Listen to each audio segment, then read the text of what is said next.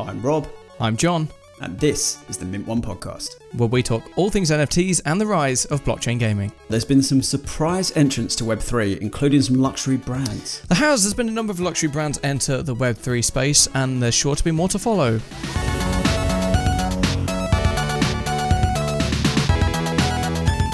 So, episode 33, let's get into it. Before we should probably do a little bit of a um, a catch up on breaking news, which is not good breaking news. It's uh, No. Solana wallets getting hacked and drained, which is horrendous. Um, where are we at now?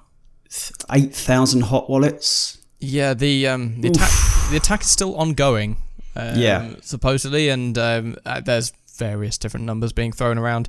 Someone saying six million, whether that's six million Solana, Yeah. in which case that's a lot of money, or six Well, million dollars or whatever. Then This says eight. It's now. This was an hour ago, and it says eight million dollars. And the rumor I read, although I can't find it now, but the rumor I read was that the uh, keys for various wallets have been hacked, and nobody quite knows how.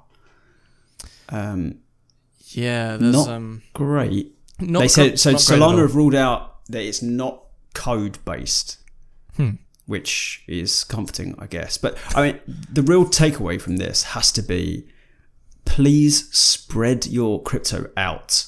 Yep. Do not keep it all in one place because nothing is safe. Nothing is safe. Not Coinbase, not Binance, nothing. That you don't put your eggs in one basket. I promise you, at some point, you'll regret it. Yeah, I mean, one key piece of kind of security info that I've seen uh, more and more people share, no matter which blockchain or wallets you hold lately, um, is to just go into um, your wallet settings and look at what permissions you have enabled, like what trusted apps you have, um, you know, what, what programs you're allowing access to your wallet and revoking anything that seems suspicious, or just wiping the list entirely and you know manually going through and linking your wallet back to all of the uh, you know the the DApps that you regularly use. Um, yeah, it's uh, obviously it was not too long ago that um, Labs announced that they were kind of tracking a group in the space looking to you know compromise social media accounts, uh, and then that hack then did happen with uh, numerous influencers and projects, not just in Web three but also in kind of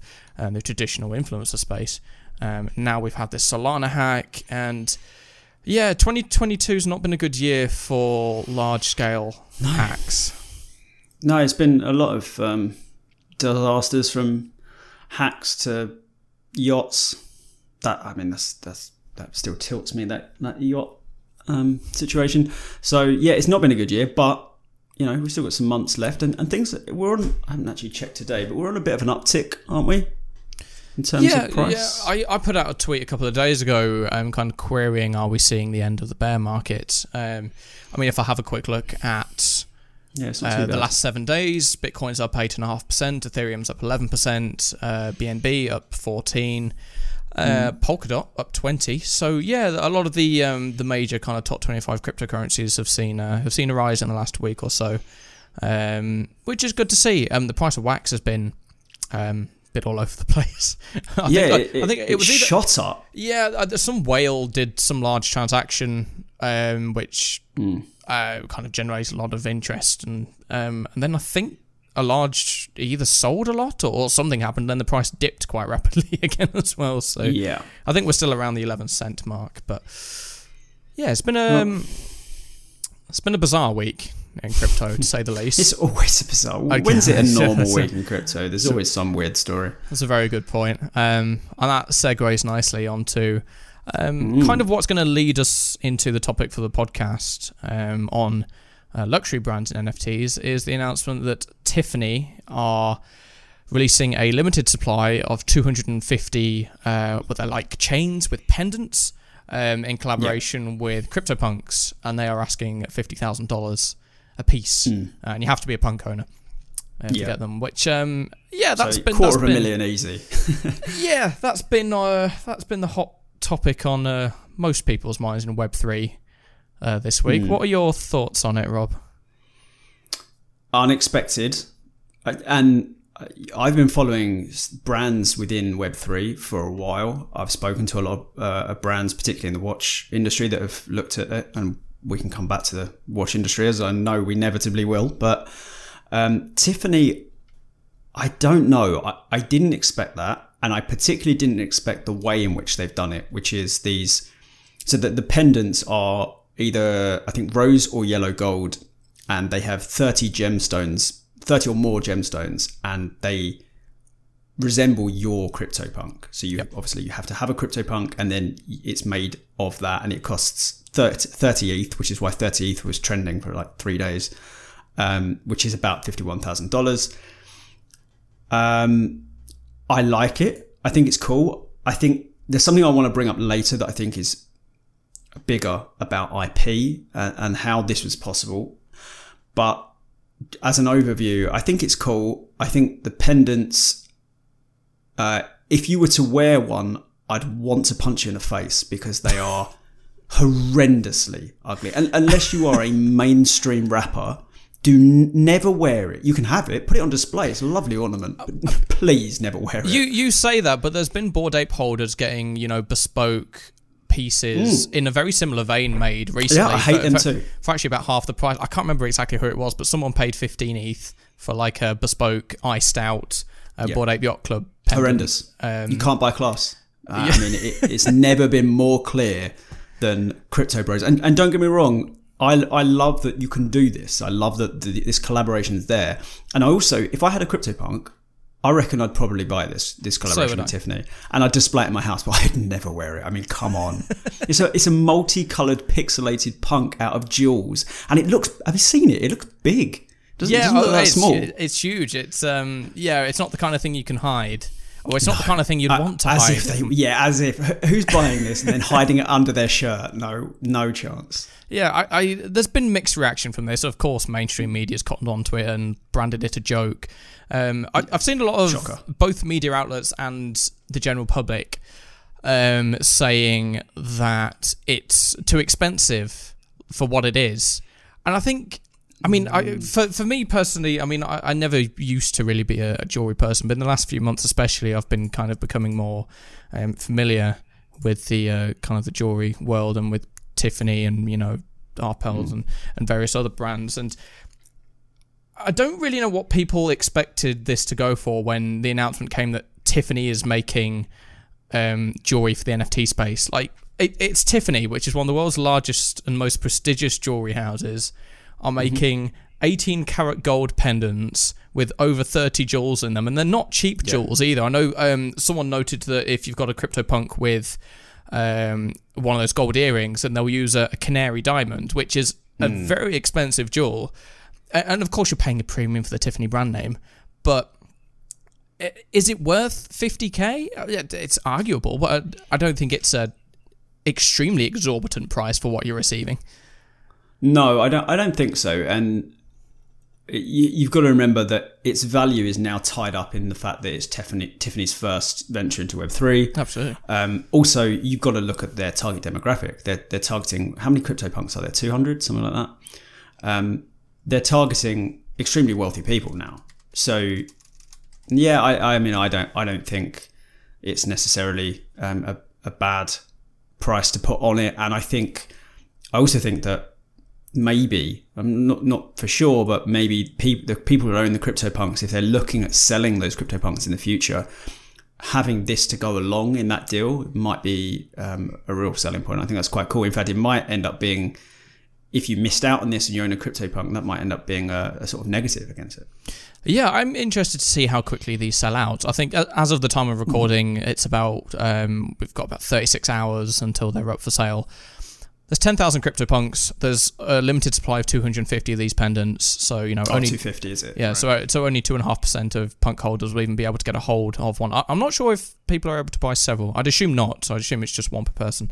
Um, yeah, but yeah, I think if you are a if you are a punk holder, um, it's I, I don't want to say it's a must buy. It's a fifty thousand dollar gaudy pendant, but um, Yeah. you know, there's I I'm, I would um, assume obviously uh, not financial advice and all of that, um, but you know, as you said, it's an iconic piece. It's Tiffany's first move into into Web Mm. three. It's uh, it, it's a it's a Tiffany pendant. You know, you're you're paying you're paying a brand price, but you're also paying for some of the highest quality precious metals and jewels um, in the world. I'd say. So, yeah, I. I think they've. I think they positioned it quite well with that 250, um, because that's such a small percentage of the collection, and more or less anyone who owns a CryptoPunk. Well, no, I mean a lot of them could have owned it before it went up in value, but I think a, a lot of the people who have bought CryptoPunks, and there's been quite a few sales, they're they're likely to get in on this and 200 is limited enough that I, I think I reckon it sells out, which is crazy, but I, I reckon it sells out quite quickly. Yeah. I don't think ultimately for one of those, you know, very high end luxury brands like Tiffany, um, I don't think it's too unexpected that they partner with, let's say, CryptoPunks to get into the space. I think if, if they did their own NFTs, then cool, but I don't think it would have had as much of a reaction than, hey, Tiffany No. partners with CryptoPunks uh, on these, let's just call them intriguing items of jewelry. um, because, I I mean, ultimately they needed a, an audience that really has the cash to be able to afford them, and um, punk owners Yeah. are, are likely to fall into that bracket. So But I did, I still find it jarring. I, I think Yeah. they are two, it's two very contrasted. I mean, one's not even a brand, one, one's a, a collection of uh, one of the first ever NFT collections, and and style wise, and it's the sort of thing I can imagine certain brands, you know, collaborating on. Um, but Tiffany wasn't one of them for me. They, they've always been extremely traditional, pretty reserved. They don't. I I can't recall any like really garish pieces, any like really elaborate modern art style um, PR stunts or anything like that. So it's surprising, and I bet they had some internal resistance to the idea. But it's cool. I mean, uh, they- they're joining a pretty established crowd now of luxury brands who have ventured into Web3. I mean, it, this year alone, there's been so many. Oh, no, absolutely. Um, not just this year. I think the last couple of years there's been a number of luxury brands enter yeah. the space. So I think it. Uh, correct me if I'm wrong here, but I think 2021 was the year where luxury brands and NFTs really um, kind of kicked off, and it was Yeah. numer- numerous brands as well. So um, probably one of the most well-known ones is uh, Burberry partnering with Yeah. Blankos Block Party Blankos, yeah. on these uh, these kind of interesting Blanko skins, um, effectively and I, I, that one struck me as um, not weird, but kind of strange. Like, hey, Burberry, this kind of I don't want to say stuffy. I think they're rebranding themselves to be a bit more youthful, but this kind of old-fashioned um, kind of fashion house partners with this kind of cutesy Fall Guys-ish blockchain game Yeah. on these skins that you can, you know, you can wear this skin and then run around and shoot people. Or it's not the kind of partnership I thought Burberry would go after, but it's a very cool one. Um, and Yeah. I, I think it kind of latches on to a, a wider point for me, which is maybe something we can discuss um, in a bit more detail in a bit. Is that I think a lot of these luxury brands are looking to enter the NFT space to prove that you know they're still forward thinking and they're still hip and cool and with the times and they're not just for old people or you know they're they're not they're not stuffy and old fashioned you know they're with it they're they're in the game and I think a lot of the um a lot of these brands might view web3 as their ticket back into um back into the realms of popularity let's say because I mean uh, who who really goes out and buys Burberry nowadays I mean, you're probably going to tell me you have like three Burberry scarves now, but I I don't. So uh, the problem was Burberry got completely screwed in the UK by um, their hat, which became very popular with Yes, the wrong type of demographic, and it, and it ruined their tartan print. They actually kind of reimagined that tartan print, um, Mm. which is, funnily enough, the Blankos uh, skin is the reimagined print, the newest version of it.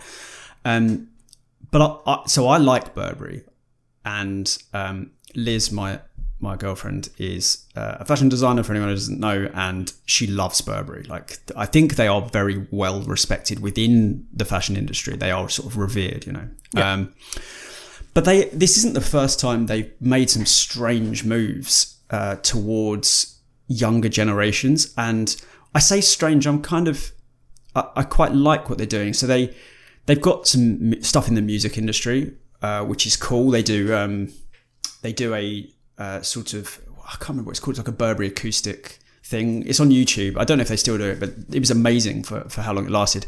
But they ventured into gaming. I don't know if you knew this. They, Oh, I did not. So this is before Blankos. Uh, is it Blankos or Blankos? Is there Oh, an apostrophe? That's a, that's a good question. I, don't, I don't know. Incidentally, someone on Twitter had a go at me um, for not covering Blankos enough uh, earlier. So I'm making a conscious effort to look more into it because I think it might be fair criticism. Anyway, uh, so Burberry collaborated with a game called Honor of Kings. Have you heard of it? I've heard of it. I don't know too much about it. So I knew I knew nothing about it. I can't even remember if I'd heard of it at that point. But essentially, it's a MOBA in China that is a gargantuan. It's like China's game. They people just love it, and basically they released a Burberry skin for a character in that MOBA, Honor of Kings, which is strange to me. I mean, I think it. I think it's a Tencent game, so like it's it's a big big deal. But they that's the fir- that was their first venture, or I believe that's their first venture into the digital realms. And so I've written a few articles about that and how I think that's a very um oh, I can't think of the right word, but I, I think they are looking at the long game and Yep. I think that's a prudent decision to start working on skins for games and digital fashion. So they've certainly been interested in in new approaches, which might come as a result of you know loss of favour, um, particularly in the UK, which is the homeland for them. It's interesting. Um, I'm not sure if Honor of Kings is a Tencent. Um, I mean, it, it, Oh, is it it is or not. It, I, I'm not sure. Um, it, perhaps it is, but it would be interesting if it is because um, obviously League of Legends is under um, Tencent's Yeah. kind of umbrella, and uh, League of Legends has had a partnership with Louis, uh, Louis Vuitton and Yves Saint Laurent for several years now, um, Mm-hmm. both in terms of skins. Now I think I think Yves Saint Laurent actually sponsor um, one of the uh, pro leagues in China. So the, the- it seems like there's definitely a a a market in China for these luxury brands to try and you know obtain a- an audience through these new digital means. Uh, funnily enough, um, just kind of uh, on the esports topic, I guess. Um, it's been a while since I watched esports on the regular, but I tuned into some of um, some professional League of Legends uh, last week, a week ago, and weirdly, the majority, I won't say the majority, but a good portion of the adverts were for more esteemed luxury brands. So there were Mercedes cars and uh, I can't remember the luxury brand off the top of my head, but that were selling bags. And I was like, huh, that's not. It's no longer like, hey, buy this comfy gamer chair and buy Yeah. buy this Those G orange Fuel. glasses. Yeah, oh my god, those are so bad. but yeah, now we used gamer gloves. yeah, and- and now you're, you know, you're you're watching, you're watching pro esports. And it's like, hey, buy this 50k Mercedes or buy this 2k bag, which is strikes me as strange. I'm not sure how much of um, their user base um, is is receptive to that, but it must work. Otherwise, they wouldn't do it. So I I wonder what they're aiming for. I wonder. I mean, we don't. I guess we don't know enough about advertising, but I wonder if they're they're not really aiming for sales as much as they're aiming aiming for brand awareness and aspiration.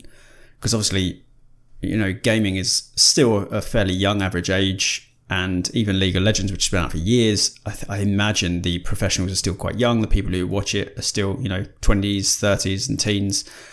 Um, so maybe they're trying to establish themselves in in their minds for the future. You know, when they have perhaps more disposable income. I don't I don't know, but it's certainly something.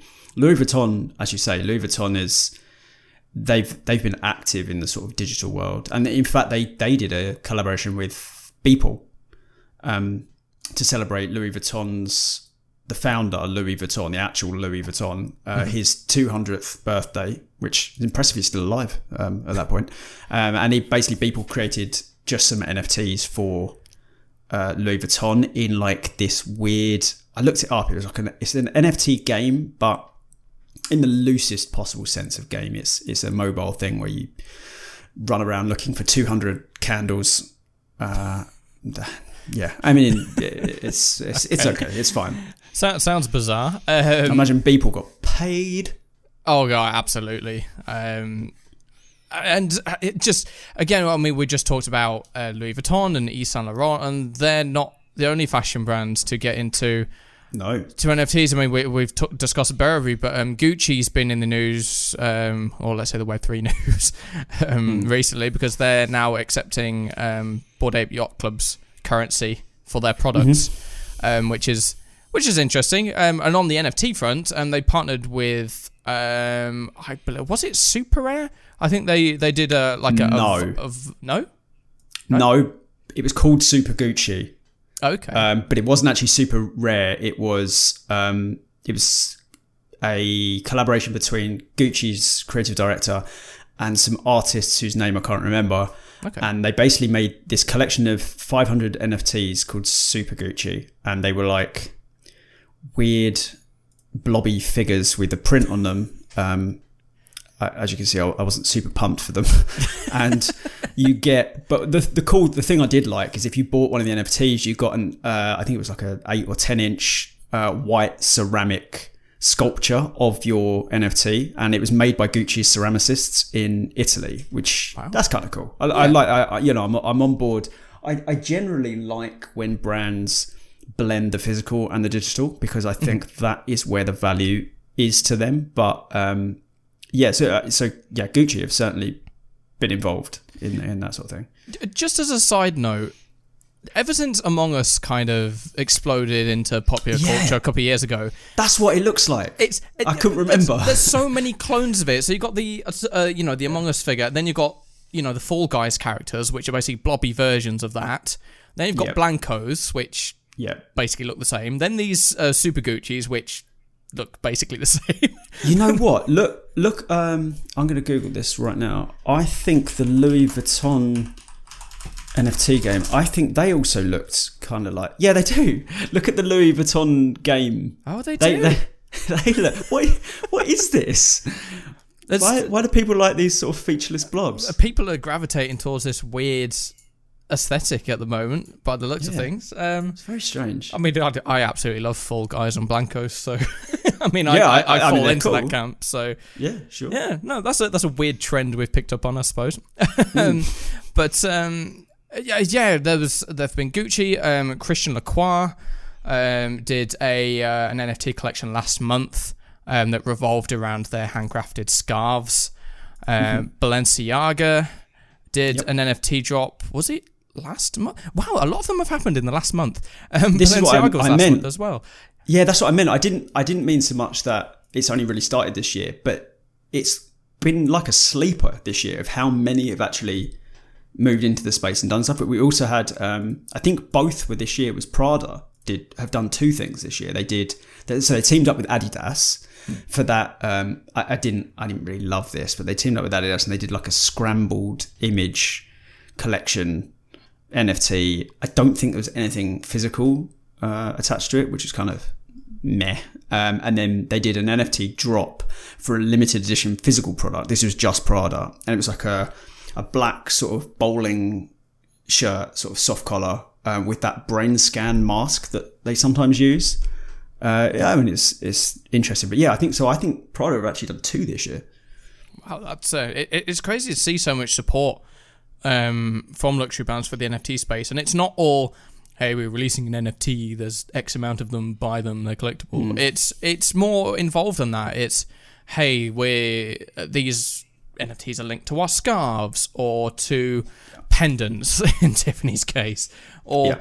uh, you know they're they're they're not just looking at it as oh hey we can make a load of money really easy just sell something. They're they're applying themselves more seriously and kind of looking at the the culture and the community within the space and the technology and seeing a uh, a viable path forward for them as a brand. Yeah, absolutely. Um, can I give you the worst example so far? absolutely I think this is so misguided. I'm trying. I'm trying not to swear, so you don't have to find this later and bleep me. Um, but I would be swearing here uh, a lot if given the freedom. It, it's absolutely mad. Have you seen Fendi's um, NFT? I've not I like Fendi as a brand so I think you're going to upset me now but what have they I'm coming what for you. they done? Um, they oh no they did a they did a on the men's runway they did a Fendi X Ledger. uh, Ledger obviously make the cold wallets, and it was essentially this bag trinket that c- connects to their Fendi bags, the men's bag. I mean, you can connect it to either, but it was meant for men's bags on the men runway. And it's like a charm that you connect to the bag, and then you put your ledger in it.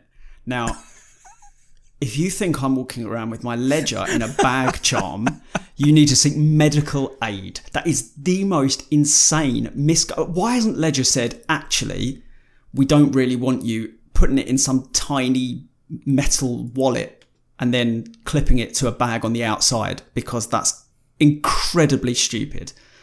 Uh, but but they didn't, and Yeah.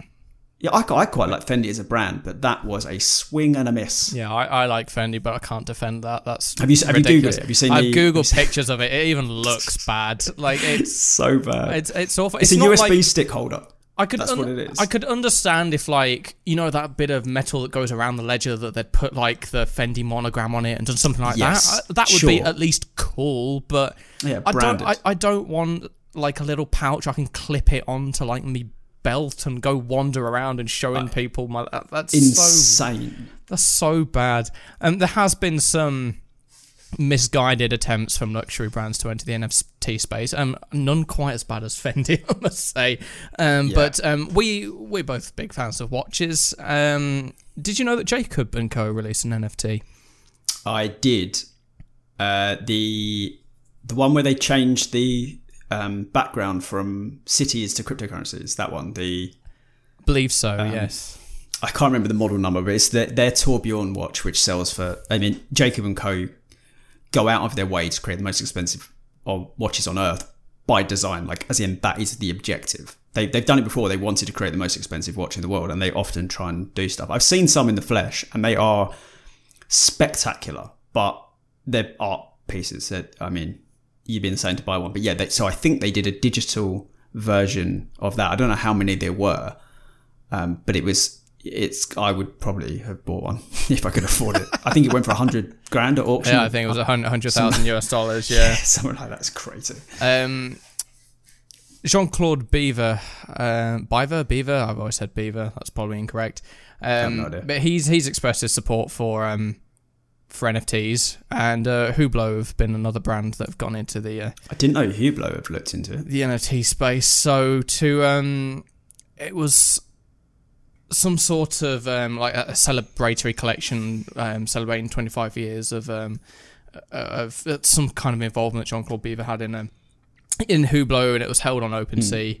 Um, and Hmm. I didn't the, know that. the watch looks. I mean, I like watches, but this looks Ugly. awful. Yeah, it's. I, I, I will. I'll see if I can get you a picture. How can I get you a picture on pod? Um, well, send Oh, it on go. Discord. There we go. Just It's, for it's on Discord now. uh, I don't love Hublot to be honest. I, I hate Hublot, but that's a. I mean, that is. I especially hate that. Let me drag down to my main screen. So, uh, oh, that's. It looks like a cheap knockoff It- yeah, of one it of their does. dive watches. yeah, It's- it, it looks like a knockoff of a Hublot. yeah, and like don't- not a I don't good like one. that. No, yeah, no, not not not a good one. Um, but there there has been there's a few. So there's one. There's two more watch uh, ones that I know of that have already happened. Uh, one was Bulgari, which I actually think was cool. I think they might be winning for me in the watch industry. Uh, Okay. If if you're just tuning in now, John and I love watches. I worked in the watch industry on and off for a while, so um, excuse us if we get a bit nerdy with it. but uh, Bulgari created ten NFTs, and the NFTs were the digital counterparts of physical versions, which I love, and they teamed up with um, hang on i've got the information here they so they they teamed up with tamara and LuxoChain now LuxoChain is a company that is doing exactly what we've talked about before which is the authentication of official products through blockchain Yep. um, so LuxoChain basically provides digital on-chain certificates of authenticity and um, yeah, that, that, that's what they're doing. And, and basically, they so Bulgari teamed up with Tamara. I don't know who they are or what they do. LuxoChain and then Polygon, and they created these 10 so only 10 watches and they engraved a qr code on the ratchet wheel of the barrel of the watch um, and then they they've applied i didn't know this until today they've applied for a patent for something called bulgari singularity Okay. and this is where the product and the NFT are bound together in a third contract called Singularity, which um, means it's intrinsically linked to the physical object so that the serial number is rec- recorded in the contract on the blockchain and the product's NFT it's unique and immutable information and the watch itself with the QR code and everything is one thing and they have to exist together. Like they you, you can't separate them which is cool and I think that's heading towards a sort of direction we've spoken about before in in terms of legitimizing and making uh, luxury products verifiable easily, which is far from. Firstly, it's a massive, massive problem for luxury brands, massive. And uh, I, I've spoken about this before, but the fakes for watches are getting ridiculous. Yeah. like uh, to the point where no nobody can really tell the difference between the top because they're made them so the people that are making the parts are then buying the machines and making fakes. And you you tend to have to order them from China. I know so I wrote a piece on it didn't actually get published in the end but um, I wrote a piece on fakes and how good they were getting. And it, it was this isn't why it didn't get published but it was, it was bordering an advert at one point because they they're just unbelievable and even dealers were struggling. You have to basically get a loupe and you have to go over every grain to try and find any sort of um, difference between them. Um, it feels kind of antiquated to me that you would have to go and have something appraised to see if it's real. Yep. uh, and yeah, as I say, when it's that difficult as well, there needs to be a better system, and that's where blockchain comes in. And it looks like yeah, Bulgari is certainly at the forefront of of employing that. Yeah, NFTs solve the massive problem that the watch industry has around authenticity. Um, Kevin O'Leary, um, one of the sharks on US Shark Tank, has said before that, uh, especially, I mean, Rolex is the brand that's most often faked. Um, you know, uh, Rolex, and I'm not sure whether they are or not, but if they were to implement NFTs in a kind of an authenticating manner similar to Bulgari, then it, it does solve this massive issue for them. Um, Yeah. And and as you said, I mean, I was funny enough. I was looking at purchasing um, an obvious fake about two weeks ago. Somebody had done like a Seiko, like an obviously Seiko branded um, version of a uh, Nautilus. Right. Um, and I just thought they were he, char- he was charging like barely anything for it. I was like, oh, it would just be a joke. Like it, it's basically just it's just a Seiko dial in a in like a, a Nautilus case. But yeah, I mean, fakes are fakes are getting more and more difficult to prove to the point where Yeah. I mean, if you're I, I often uh, look at the um, kind of secondhand watch sales on Reddit, and you'll see someone post a Rolex or you know a tag or a Hublot or whatever, and you know, fair enough, it might come with box and papers and whatever, but even at that point, you've got to trust the box is legit. I mean, sometimes it is a legit box. Sometimes people go out and buy just Rolex Yeah. boxes and It's then just market. stuff fake papers and fake watches in them. Um, You can never really be 100% sure that you're getting the real deal, and NFTs solve that. You know, nobody could replicate Rolex's, you know, digital signature or Bulgari's digital signature or whoever it is. And I think we're going to see a lot more of that in the luxury space. I mean, we've already seen, you know, NFT wine, NFT watches. Um, I'm sure there's going to be more and more um, kind of realms of luxury where NFTs are going to find a, an application there. And funny enough, I just thinking off the top of my head, it doesn't just have to apply to to luxury brands. Let's say, I mean, I'm sure there's there's plenty of like medication out there that's faked or replicated. You could have, I don't know, a QR code on the bottle that you scan. It's like, you know, the products within are, you know, certified from this pharmaceutical company or whatever. Um, yeah, the, the the potential use cases of this authenticatory use of NFTs are huge. Yeah, definitely. And this is um, again something I've written on a few times, and well, we've definitely spoken about it in terms of logistics. It's it's valuable, and you you could do that. There's a million different ways in which you could do this, but for example, cars, you could have each part listed on a blockchain. It could have a, a QR code or, or something on the part, and then you can check the parts are genuine, and you can track where the parts have gone in their life. It, it there's so many applications to it, and it it just solves a, a load of problems. Uh, there's I was listening to a podcast earlier today of um, uh, Steven Bartlett, the Yes. uh, CEO, uh, Diary of a CEO podcast, and he was talking to Chris Voss, who's this FBI uh, nego- ex FBI negotiator, and I have I've read his book actually. It's it's really interesting, and he talks about uh, the ways in which you can can succeed in business. And one of the things he says is you should always run towards the fire, always look for trouble. And and not that blockchain has particularly done that, but it can do because it, it's solving problems. And as soon as you start solving problems, your value goes up. And I, I don't think we've really started touching on how valuable blockchain can be to. I mean, luxury brands like well, like we say, is, is just the beginning. And we'll, we'll also see things like uh, logistics. And I've seen medicine mentioned a few times. I'm not really clear on all of the ways in which it can be useful. I know medical records on chain was something they looked at. Uh, but yeah, there, there's just so many ways. But to keep this self contained, luxury brands certainly uh, stand to benefit a lot. Yeah, absolutely. And um, as I kind of previously alluded to, it's not just brands uh, selling their own NFTs, but also finding intriguing ways to incorporate NFTs or blockchain technology into what they do. And um, kind of the most um, the most obvious example of this is Tag uh, Heuer. You'll Yep. probably correct me better. Yeah, but- I'm, I'm not sure. I say Tag Takura, but I haven't really thought about it that much. to be honest, I don't think I've said it out loud very often. So, um, so Tag, as we'll we'll now call them, Yeah, um, they're a they're a kind of uh, I don't want to call them kind of a mid range luxury, but they're not quite at kind of your Rolex level, but they're kind of a I'd say a step step below that when it comes to kind of uh, they're kind of like an entry an entry level luxury watch brand, let's say. Um, And they have been experimenting with smartwatches, especially in recent years. I think they were one of the first luxury brands to do a, a smartwatch. Um, and uh, they have recently allowed you to display NFTs on the face of your uh, tag smartwatch. And it was interesting to read uh, an interview uh, that Vogue did with uh, Frederic Arnault, who's the CEO of LVMH, uh, who own uh, it's like Dior, Fendi, uh, Givenchy, Stella McCartney, and uh, about half a dozen watch brands. Um, yeah.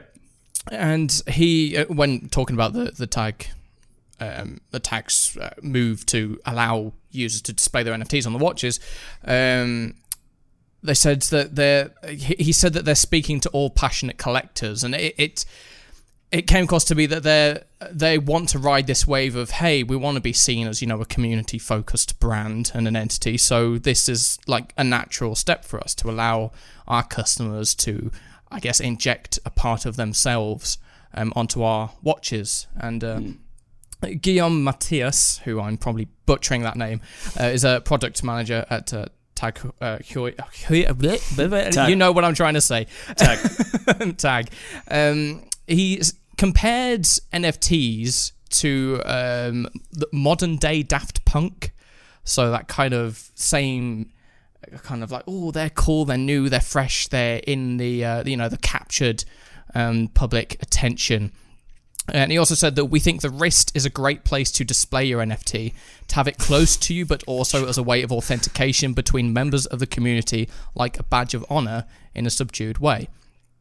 And he, I guess he's right. he is right. Um, he went on to say, and this is quite interesting. He said, "We also believe in digital twins and proof of ownership associated with mechanical watches."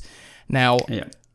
There's one way of taking that is, oh, hey, you can prove your own a Bored Ape by having it on the wrist. But I also think, huh, is he alluding to our tag working on a way of also saying, hey, you can authenticate you have a real tag watch through Yeah. some sort of proof of ownership blockchain um, system. And uh, yeah, I think that's right. yeah, um, Arnault kind of uh, wrapped up by saying that um, when it came to watch sales this year, um, and talking specifically about Web3 and crypto, So we've already sold uh, nice pieces, nice watches this year. Um, but now we want to speak more directly to the community. Um, we're very confident of our sales. We're expecting strong growth. Um, but again, kind of reiterating that these brands, and I'm sure Tag isn't the only one, they want to be seen as more focused around their customers. They want to be seen as part of the community and not just this um, this kind of overlord that you know dictates what fashion is and dictates what trends are. As, as much mm. as hmm. luxury brands do that and will continue to do that, um, and you know there's that level of prestige associated with them in that sense. Mm. They also want to seem more more approachable, more friendly, and I think this cottons back into they need to find or attract this younger audience. And you know that ties into why they're advertising and working with video games and esports tournaments and why they're looking into Web three. Uh, and you know why Tiffany has made CryptoPunk pendants. They want to mm. be seen as you know trendsetters again, and Web three is the perfect place to allow them to do that. To be honest with you, I I'm surprised that the uptake has been as quick as it has. I the watch industry is a strange beast. Sometimes I loved working in it, and sometimes I found it just antiquated and slow moving, um, very traditional, which it would be given that mechanical watches are not the best way to keep time, no. but they're just fantastic. So, you know, if you love them, you love them. And so it makes sense that they try and keep things traditional. But the watch industry has really hooked on to NFTs and blockchain and, and Web3.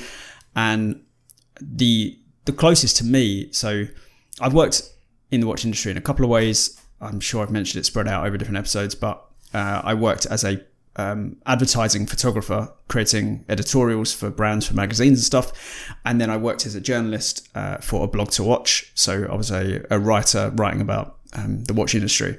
And one of the brands that I particularly love and that I worked with a lot was uh, Frederique Constant, and they were very quick off the mark. Now, they're kind of strangely positioned because they're expensive. They're kind of around tag prices, uh, but they're not, you know, they're not really, really like Rolex expensive, but they're not cheap and they're Swiss, so they, they have that about them. But I always found like they were, they were a little bit, they weren't quite cool yet. They were, they didn't have everyone's attention. Yeah. And I was, I didn't know which way it would go with NFTs, I, I kind of half expected them to not do anything uh, and just wait because they didn't want to, you know, risk alienating themselves already. But they they didn't do that at all, and they released an NFT. And I actually think they did one of the best jobs of releasing NFTs. So they to celebrate the Classics World Timer, which I should have worn um, because it's one of my favorite watches, and that's the one that I love boasting because I told them they should do a certain colorway of it, and they mm. eventually did it, and it almost definitely had nothing to do with me, but I would claim it. um, so they did something called the Classics World Timer, which uh, you know anyone who knows what World Timer is, it shows the time in every time zone. It's a fantastic piece of engineering, and essentially they they released. Uh, I, I can't remember how many it was total but it, it was like maybe 500 NFTs and five would go to the first people who bought a world timer after the NFT launch. Then 50 would go to current owners. Um, you just had to check your SKU code, which I did, and I was I wasn't lucky enough, unfortunately. Um, but they were pairing. So the NFT is always going to act as a digital counterpart to the physical product, which is you know countering fraud, blah blah blah, everything we've already been saying. Um, but then they were using it and this is what I really like is they were adding utility to the NFT on top of that. So you've got the verification side, but that's kind of only taking it a few percent into what you can achieve with an NFT like this. And they added added it as a soft membership, so you would get perks. Uh, I think I, can only remember some of them, but each quarter you got something like previews of upcoming watches that other people wouldn't get to know. You also got to pre-order before anyone else could pre-order. Uh, then they there was something about the people who own the NFTs would be involved in a sort of crowd, not crowd funded, but like um, watch designed by committee. They were going to do a limited edition, limited edition physical watch uh, that was going to be designed almost by poll. I think by mm. all the NFT owners would have a say in what colors and features and stuff. And then there's some sort of member experience. I, their stores are only in Geneva, I think. So I've never actually been in a store. But if you own a watch uh, you get some sort of member experience uh, in their watches in their watch stores, and you would get that if you had the NFT. And then you get invited to watch days and Frederique Constant events and previews of future NFT projects. They basically loaded a load of these things on there, and I, I think you'll see other watch brands starting to do that now. That yes, you can use it for verification purposes, but you might as well just build some other stuff on top of it and make it make your brand even more desirable. And we've seen how successful using NFT as a sort of members pass has been, with you know Bored Apes being the pinnacle of that. Mm-hmm. And I think Frederique Constant, I, I don't think they're quite there in terms of the allure to their events and stuff, but they're they're close. They're getting there. I think they're an underrated brand. Hashtag not spawn. Um, I don't even work with them anymore. I, I, am I am in fact wearing. Oh, I just hit my mic. That's going to come out. Uh, I am actually wearing uh, a Frederique Constant watch now. I, I, I love I love their watches. Um, but yeah, they, have become very forward thinking, which I didn't really expect for the industry as a whole, and certainly not for uh, smaller brands. But it, it's great to see such a traditional industry engaging with something so cutting edge.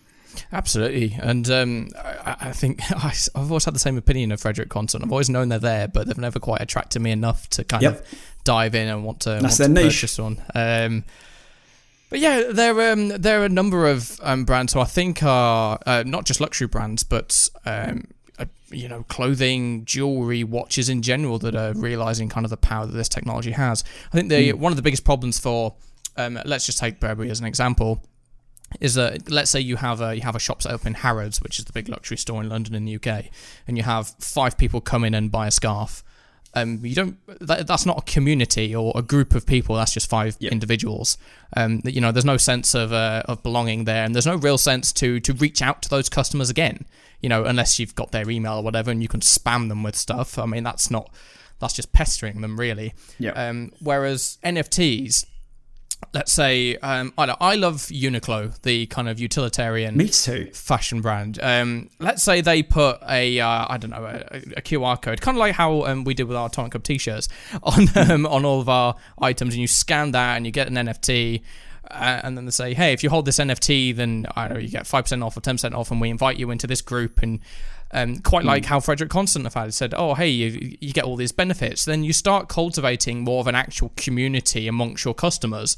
And yeah. we're seeing, um, I, I, can't remember names off the top of my head, but especially in the gaming um, and the fashion spaces, people are saying that uh, look, we're, we're looking to monetize the presence of community rather than just, uh, you know, hey, here's a product, buy our product, enjoy our product. It's like, hey, you've got you've got a group of people there with a uh, that all share a love and a passion for something, and you can only good things can come out of um, facilitating them interacting with each other and being able to share the same experiences and enjoy various perks. And I mean, Frederique Constant have cottoned on to that um, straight away, and I think I I hope to see um, more brands kind of transition their, you know, their loyalty schemes and their Nectar cards and your Tesco Club card into these um, these systems powered by blockchain technology that have um, more more of an actual impact on the the end customer. You know, rather than you know you get your club card, you get 10p off your shop once you've spent 10 grand. you know, that you'll get more genuine benefits to mm. Um, brands. And I think we're going to see brands compete at that level when it comes to um, NFTs and different kinds of memberships they do. And I think we're going to see um, customers get more value at the end of the day from that. Um, so, yeah. you know, Frederique Constant offer, you know, as you said, there's you get to design a watch by committee and have access to these experiences, and they can get extended warranties and early access. Whenever the mm. next watch company comes out and does a similar, hey, we're doing this limited edition watch, they're going to have to look at what Frederique Constant have done. I think, well, hey, we can't just do like something small and irrelevant. We're going to have to do something meaningful, or people are just going to dismiss it as a gimmick. Mm. So I'm yeah. uh, I'm excited to see, um, especially as we said, I think the last month or two has been crazy with the amount of uh, jewelry companies, fashion companies, watch companies in the luxury space entering NFTs, and I'll be interested to see what the next 12 months looks like in terms of how all of those brands will apply themselves to Web three. Yeah, I absolutely. I, th- I think this is the start of something rather than the middle or um, a phase. I don't think I think that's really unlikely. But I think you touched on something interesting there. That so these brands have an opportunity to build a community which they haven't really had before, No. or they at least haven't utilized it if they have had a way. So I presume it just wasn't very easy to do. And th- there's something I t- I've talked about in photography, but even when I talked about it in photography, it, I mentioned that it was true in most areas, and that is brand loyalty is dead. People aren't loyal to brands really anymore because what's the benefit? You, Yeah. you don't get anything f- for it. There is so there used to be. Um, my friend's dad was a one of the best sports photographers in the world, and he travelled the globe and took photos of every major sports event for three decades. And he was a seriously big deal in the industry. And he always shot with the same brand because he got, you know, they they valued him as as a customer and as someone who uses their camera as and as an ambassador. And ambassadors always get these perks, but the average user doesn't. Like hmm. I I shot with Canon, then I shot with Sony. Now I shoot with Sony and Fujifilm, and I've got Hasselblad. Like, I'd I'll bin anyone and move on to the next. Like, I, I have no qualms. No, I owe nothing to anybody because they don't they don't look after me. We're we're in the age of you know mass consumption of products, and it's probably not possible really to to look after everyone and make people feel like they're part of an ecosystem. Yeah. Whereas now we we sort of have that opportunity with with blockchain, and perhaps it, it won't get used quite in you know the mass markets, but in terms of luxury products, I think it's the perfect opportunity to to build these communities, induct them into groups where they can discuss the products and you know just build a sense of community around the brand, which it just feels like it's been so long since that's happened. And there's one of the things I loved. Again, I've gone back to watches. I can't help it. uh, so I worked with a lot of micro brands, which is it's like indie game. I mean, I know you know, but for anyone who doesn't, um, indie brands. Uh, so, yeah, sorry, I've got ahead of myself there. Uh, micro brands are just like indie developers, uh, but Yeah. in the watch world. So they they work on small budgets and they create small runs of watches. And I loved working in uh, the micro brand area because you did have a sense of community around these watches. There was Facebook groups, which obviously is a bit antiquated in itself, but you would join these Facebook groups and there would be people who owned these watches and the micro brand community as a whole was also pretty insular and they had so i'm still in groups on whatsapp and instagram and facebook and all sorts uh, for micro brands and the admins will be very selective over which brands count as micro brands and which don't. And there's a real it's it's really cool. Like if you get a if you buy a micro brand watch even if it's a common one that people have seen you put it in the group like a wrist shot and everyone's like oh nice man. Like i love that that color. Like i, I love that dial. And it sounds kind of stupid but you, you feel a part of something and mm-hmm. obviously tribalism is deeply embedded in us as creatures and i just think i think it's cool and I, I think blockchain and nfts can do that for brands that haven't traditionally done that, and particularly the ones we've been speaking of have arguably fallen out of favor in, in many cases. Burberry fell out of favor. I think Louis Vuitton and Gucci um, sort of transitioned from being the ultimate luxury brands for fashion and bags to kind of they were seen as a bit tacky and. Uh, and that's really it's it's hard to regenerate that that image, whereas now I, I think Web three can be a source of reset for these brands. Absolutely. I, I wouldn't have thought there's any uh, micro brand watch owners or marketers listening to this podcast, but if you are, get in on the NFT game and use that Yeah. to cultivate your audience. I think NFTs give you an opportunity better than any other we've seen in the last 15, 20, 25 years to be able to you know, just create this sense of community and ultimately from brand point of view to be able to control it. That sounds like a bad thing, but what I mean from that is you have a direct line to your most loyal customers and you can hmm. offer them discounts or you can incentivize them to become fa- fans not just of your products but of your brand. And you can rekindle that sense of brand loyalty that, as you said, has been missing from so many, not just luxury brands, but average consumer brands for such a long time. I think the Yeah. one thing that NFTs have done better than, oh, I mean, they've done a lot of great things, but one of the great things that NFTs have done is rekindle uh, proper brand loyalty. You know, if you hold a Bored Ape, you are part of an exclusive club uh, where you know there's 10,000 other NFTs and only people that hold those NFTs can go to, um, you know, uh, Ape Fest in New York, or you know, all the other little events they do, and you have access to exclusive merch and exclusive opportunities. And the same if you own a CryptoPunk or a Cool Cat or an Invisible Friend you know, it's not just, I'm not just talking about, you know, a Discord chat where everybody can talk, although that is very, um, obviously very valuable to have those exclusive spaces where owners can hang out and get to know one another. But also the, you know, the exclusive experiences and different ways to, to move this digital world into the real world and have it um, become a more meaningful part of people's lives. And I think as, as we see more, or hopefully we see more, um, kind of traditional brands embrace that, uh, that we're going to see somewhat of a revolution when it comes to um, to how people experience and associate themselves with brands. Like if you if you talk to me at the moment, I'll say you know I'm a I'm a fan of Uniqlo, I'm a fan of Christopher Ward watches, I'm a fan of Fendi as a brand, but am I necessarily loyal to them? No. You know, I'll go and buy a different brand of t-shirt, I'll go and buy a different brand of watch, and I'll go buy a different I don't know exorbitantly expensive hoodie or turtleneck or pair of trainers. I, I, don't actually own any Fendi, just for the sake of argument. I just like the brand. But uh, if, let's say, a brand like that were to incentivize me and provide me a community where I can share my enthusiasm um, with other people, then I would absolutely feel closer to that brand, and that would impact my purchasing decisions you know, it's. I mean, I, I love Christopher Ward. I've been heavily debating buying one of their watches for last week. Um, if mm. they, on top of having the watch and and you know how how good that watch is, if they said, hey, you know, you buy this watch also in this club, we we can invite you into this space, and you know, every now and again we have events that are exclusive to our owners, and you know, we might um, ask for your feedback on our future watches and hold polls, and I would absolutely buy one of their watches in a heartbeat. Mm. I think there's so much power for blockchain technology to impact on purchasing decisions that I would be shocked if not just luxury brands, not just people in Web3, not just games, but any any brand selling anything um, of value, like of substantive value, um, doesn't look at blockchain technology as a way to better connect with their customers.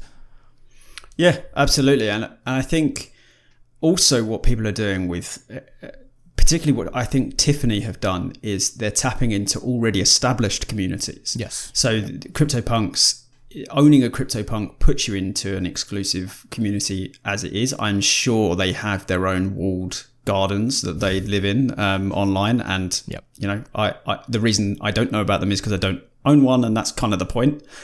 Um, and I think Tiffany have tapped into that. Now, when I said earlier that I wanted to mention uh, something about IP, and I think this is an important point with regards to collections, like we're seeing with you know Tiffany X CryptoPunks. Uh, that wouldn't be possible unless the IP rights were handed over to the NFT owner from the creator, which is something Bored Apes did and something CryptoPunks have done.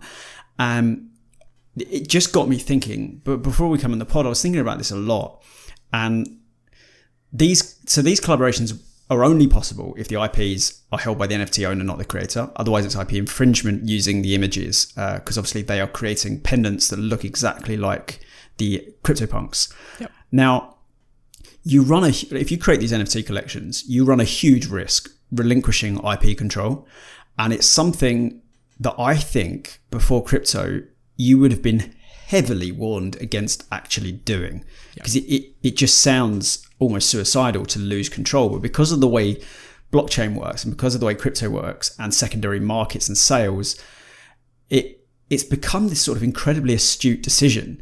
Yep.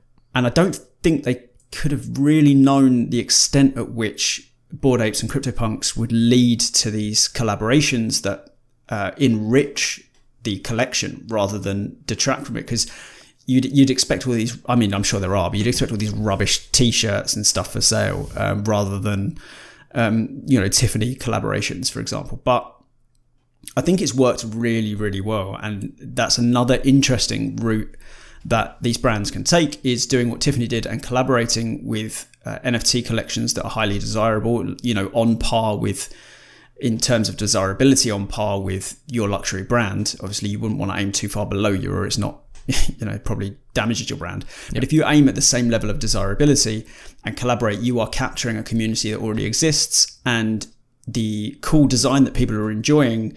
It can just be used freely because it resides with the creator. So I presume that these people who buy the Tiffany pendant because they own a CryptoPunk, I presume they have to sign the rights to that for this use, one-time use of um, of the pendant creation. So it's it's just an interesting little interaction with uh, intellectual property and brands and crypto and NFTs, and it's something that I hadn't really. I I definitely wouldn't have predicted the success it's had if you'd asked me, you know, ten years ago. There's no way I would have predicted how valuable that's become. No, I think that move from collections like CryptoPunks and um, Bored Ape, of course, both owned by Yuga, to um, mm. give the rights to those NFTs to the owner was huge and has led to um, some incredible things that I mean a traditional luxury brand necessarily wouldn't have wouldn't have ever considered. Obviously, as as a traditional brand with like 100 years of experience, there's huge risk to just saying to anyone who owns it, yeah, go and use this for whatever you like. But with something like a Bored Ape, it's like, hey, you know, we're we're community focused you know we trust you to, to do some some cool things with this. So yeah have at it. Use your your ape or your punk however you like and see what comes of it. And i mean uh, especially on the Bored Ape side we've seen so many cool things. We've seen like Bored Ape luggage and clothing. And i mean if i look behind me i'm gonna go get it actually. Just so sure. guys on pod can see this is a, a cushion Bored Ape little uh, push plushy kind of cushion thing here from Bored Ape mm. Wear, which do like high quality um, kind of branded Bored Ape merch. There's like bomber jackets and shirts and all kinds of things. And you know, we wouldn't have seen that if um, Yuga Labs had the foresight to give their community the, the power to do that with what is ostensibly their creation. And yeah. um, I, I'm not saying that I think every luxury brand is all of a sudden going to become an open book and be like, hey, yeah, do whatever you like with our stuff because that's not going to happen. But I think we're um, we're seeing luxury brands at least work with people that are embracing the idea, and maybe we'll see some. Um, maybe we'll see some attitudes change. Maybe we will see um, a bit more, um, a bit more power given to the community, and a bit, um, you know, consumers given a bit more freedom into mm. what they can do with the products that they own. Yeah, it, it's just a it's a bit of a strange one because by relinquishing your control of the IP, you are also giving up uh, the most common historically the most common way to monetize anything that you that you create is you know you own that thing and you can license it out. That's what you do. Even photography i would license my images out for um, adverts or whatever and, and that's how you made money out of it. But instead this is like giving it up for free because its value will increase thanks to other people creating with it. And it's just, I mean, I guess it's the, the maybe the nature of, of blockchain is more collaborative, but yeah, I think it's a great little interaction. And I think, although I wouldn't wear one of those pendants, and I think it's highly unexpected the Tiffany collaboration. As I said, I mean, I did not have that on my 2022 NFT bingo card. That no. it was when I read it, I had to read it like three times. Like Tiffany, the the ancient, very traditional uh, brand collaborating with something extremely new, even in aesthetic. It's you know it's that that sort of pixelated look. It, it, it just seemed like such a bizarre um, collab, but I think I think they've actually done really well with it. I think it's a, it's a very good idea in terms of marketing, and uh, yeah, like they've tapped into that that community as well. So yeah um, we've, I think we've come full circle there yeah. rather nicely coming back yeah. to, to yeah, Tiffany. have. I think Tiffany have really been hitting their stride lately. I mean, Tiffany dial watches are just flying off the shelves. I mean, any watch mm. that releases with a blue dial, a light blue dial, sells out immediately. yeah. So, hey, you know, Tiffany, Tiffany don't know what they're doing at the moment, and I think I don't think they'll be the only luxury um, jewelry brand that um, enters the NFT space anytime soon. Uh, I, I, I, don't know. We'll be seeing Cartier, Van Arpels. Who who knows? But um, I think it was a very shrewd move, and hopefully it'll be the sign mm. of more to come. So, yeah, perhaps. Yeah. The the only thing I'd like to say in closing is that. I hope the brands don't do pointless NFT collections uh, yeah. just to be a part of this. I mean, we've already seen it with I can't remember what the collections were anymore. I just remember my reaction, which is um, Givenchy and Ray Ban. Just NFT collections that are just NFTs. There's no physical product. There's no uh, utility to it. It's just a, a, little art piece, and they put a big old price tag on it, and it just. Uh, I think you're missing the point doing that. You you're really not yeah, you're just trying to dress like the cool kids, but you're not actually doing anything uh, valuable. So if there's the creative director of a major luxury brand listening to this, and I like to think there's at least two or three, uh, don't just do a pointless collection. Add utility, make use of, of blockchain technology and its community and its immutability. Tie it with your physical physical products. Make it a membership. There's so much you can do with it. Be creative with it, and uh, I think it can be so so valuable. Yeah. I mean, if you want to use your luxury brand and just cash in and make a, you know, make an NFT, someone will buy it. You'll get some short term yeah. money, sure, but you can generate a lot more value and a lot more, um, a, a lot more future success. Let's say if you if you kind of approach it in a more serious manner, and say, hey, here's an NFT, here's all the things you can get from it. Let's build a community. Let's embrace that community, and let's give you know our purchasers, our buyers, our fans. Um, let's give them a reason to, to stick around with us and to, yeah. to love our brands and continue to purchase our products. Um, that's a weird point to end on, giving advice to brands rather than you know NFT buyers or egos we've got after 33 episodes. um, but I, I, think from a from like a, a buyer point of view, um, I think you're going to see a lot more of um, a lot more brands embracing this kind of community hmm. feeling mm. and this growth of community and embracing of community that is native to, to Web3. Um, you know, uh, I'm sure many of you listening to this own, uh, you own NFTs of some kind, whether it's some small artist, whether it's a game, whatever it is. Um, but they'll, uh, they cultivate a community, and I'm sure that you're going to see your favorite brands doing the same thing soon. Mm. So, you may have seen a quick cut there. Uh, that's because my MetaQuest 2 has just arrived. So, Ooh. I'm, uh, yeah, looking forward to trying that out. I unfortunately couldn't get it before they jacked the price up by uh, 100 quid, but um, mm. yeah, I'm uh, looking forward to trying that out. And uh, yeah, you know, you've got your, your Beat Saber, your, what's it, VR chats, and hopefully um, some some VR metaverses to come soon. So much cool tech out there at the moment. Dave just got um, one of the first I think it was one of the first shipped Steam decks. Ah, that thing's yes. insane. it's so good. I've heard a lot of good reviews and feedback from it. Hmm. Um, yeah, it's a three month wait to get wow. to get one. So yeah, crazy. Um, but yeah, there we go. Episode thirty three.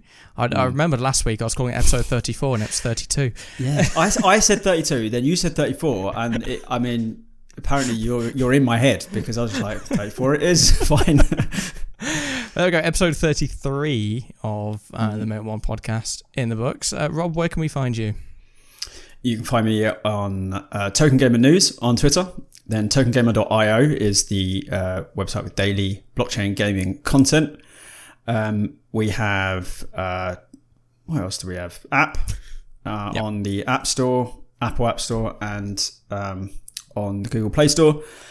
Uh, giveaways, competitions. We've got uh, we've got some cool stuff coming up. I don't know how much I can mention. I feel like I say that every week. We've we've got products that we're we're launching, interesting collaborations. Uh, yeah, just come come say hello, come join us. We had so we've got a giveaway at the moment for Warsaken, and they might have the best community of any game we've we've partnered with so far.